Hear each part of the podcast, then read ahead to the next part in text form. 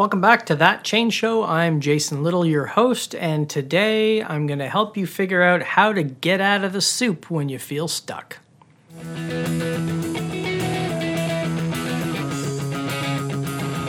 Welcome back to That Change Show, a weekly 15 minute show where I take your questions from workshops I've held or lean coffees I've participated in and figure out how you can nudge your change forward. So, I did a lean coffee session recently with a group from Jorge Ulsen's class, and uh, it was in Spanish.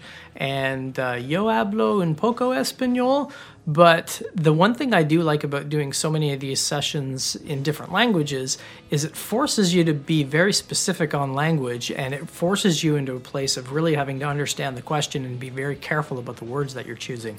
And this is a question I've had so many times over the years, no matter where I go. So back in 2014, when the book came out, the uh, I like to call it the the uh, most boring world tour, tour ever, the Change Management World Tour, from 2014 up until we weren't allowed to go outside anymore.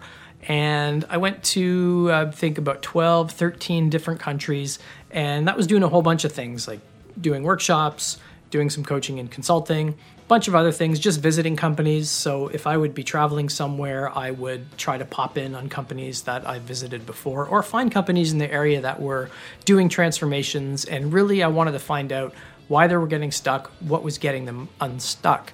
And this question pops up all the time. People want to know who does it better because here in country X, we're so far behind. We're laggards.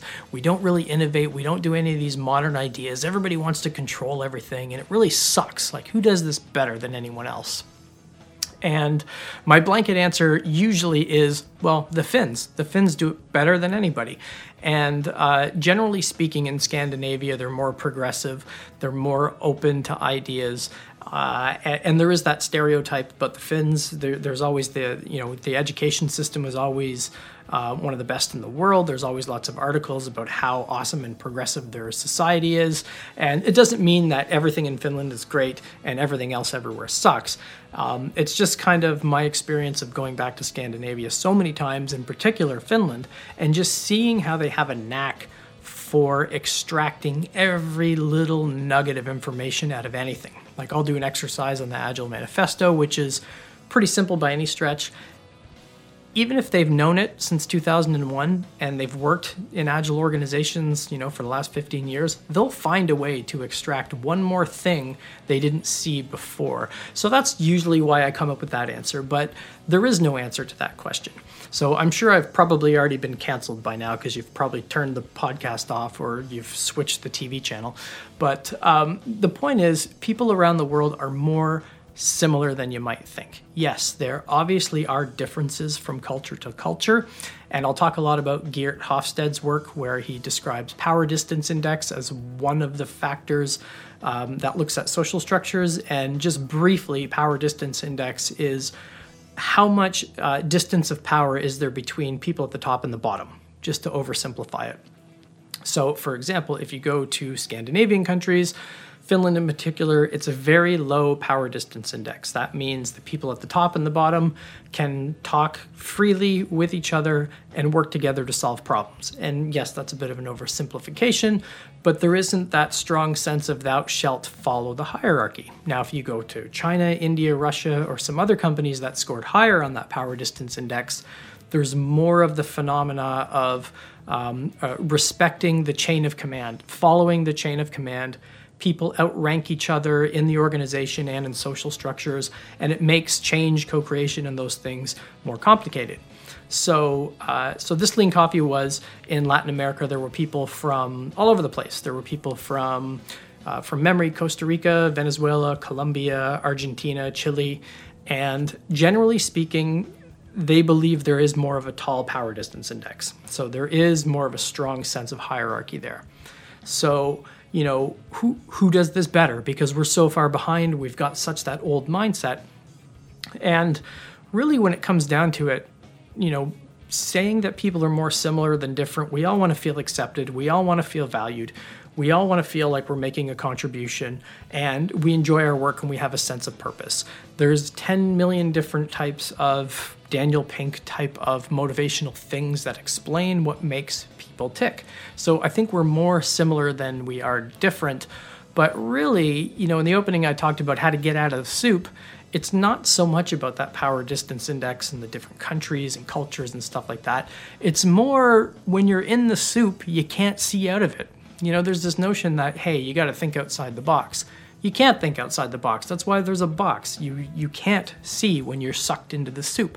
And if you've been somebody who's been coaching or consulting in enterprise organizations for, you know, six to eight months or more continually, you know what that feels like. You get pulled into their day to day reality and their status quo, and you can't be objective and you can't see the things that you saw when you first started. That's why, you know, I'm not a huge fan of Kotter's work, but the guiding coalition uh, that he talks about is the, the value is in rotating that and getting fresh eyeballs in.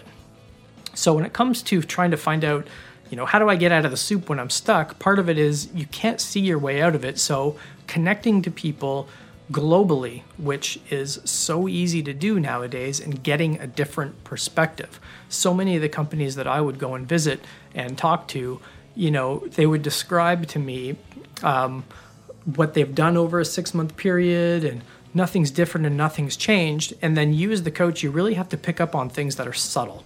So there could be small improvements that are actually gigantic improvements, but they can't see them because they're in the soup.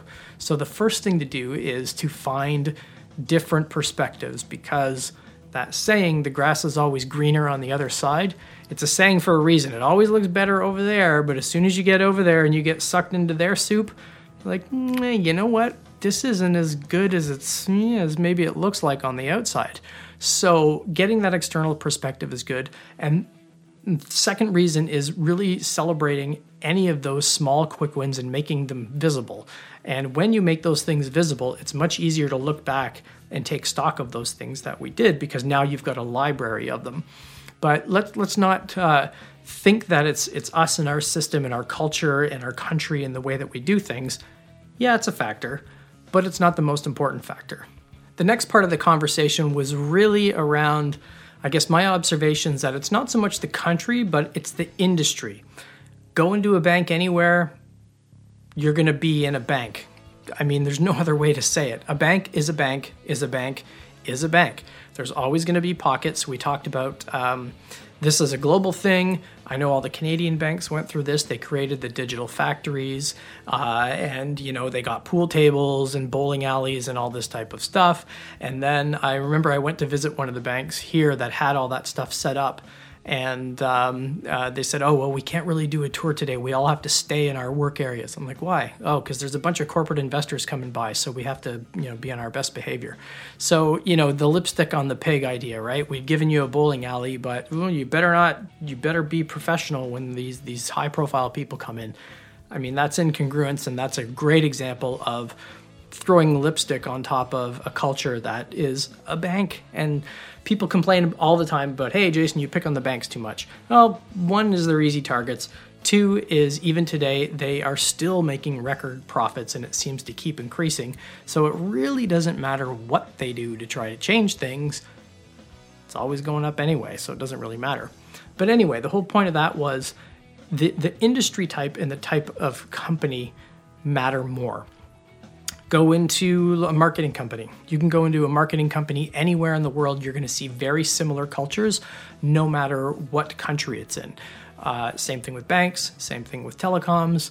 And again, you know, really great book is The Reengineering Alternative by William Schneider. And we tend to have a bad habit of labeling cultures as one. There, a bank is a control culture. For these reasons, that's it. But obviously, it's way more complicated than that um, in that book, uh, William Schneider talks about dominant and subcultures. And you're always going to have little pockets of innovation doing cool stuff despite what the uh, overall culture is for the organization. So, like I said, the country matters to a certain degree, so the culture of the country, um, the type of company that it is, plus the pockets inside the company matter. All of those things create you know what we experience as change agents. So when we say things like oh we're so conservative here tell me more. Well i work in capital markets in this bank in this country with a high power distance index and we never innovate and we never do these things those things and the other things.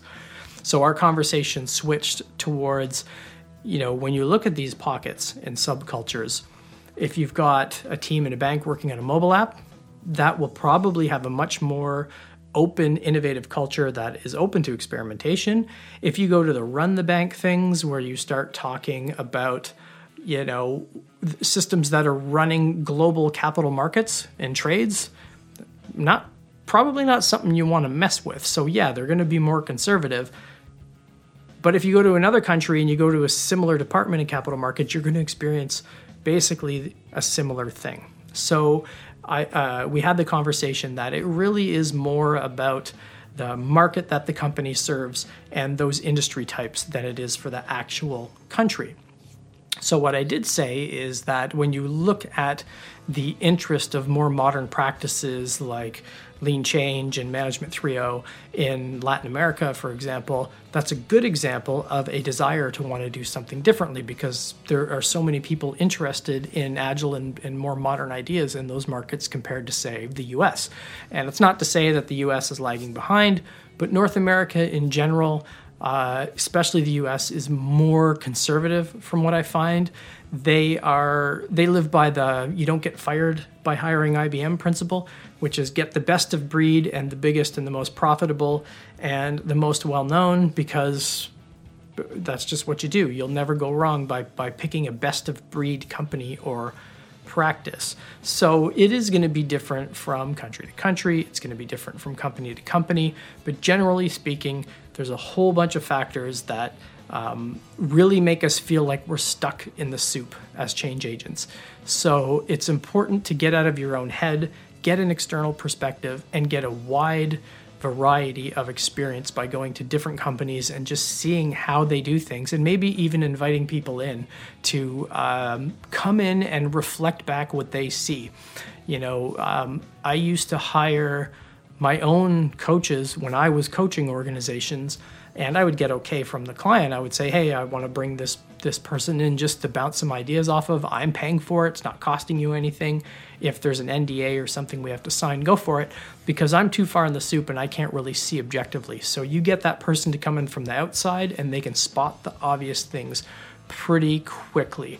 So just to wrap this up, again, don't beat yourself up too much because it always looks nice and shiny over there on the other side of the fence. As soon as you get over the other side of the fence, you're just as likely to step right in it. I'm Jason Little, your host of That Change Show. If you're watching this on YouTube, hit that like and subscribe button and also subscribe and follow in your favorite podcast reader. And again, you can see all of our episodes at thatchangeshow.com or the video versions at leanchange.tv. I'll see you next time.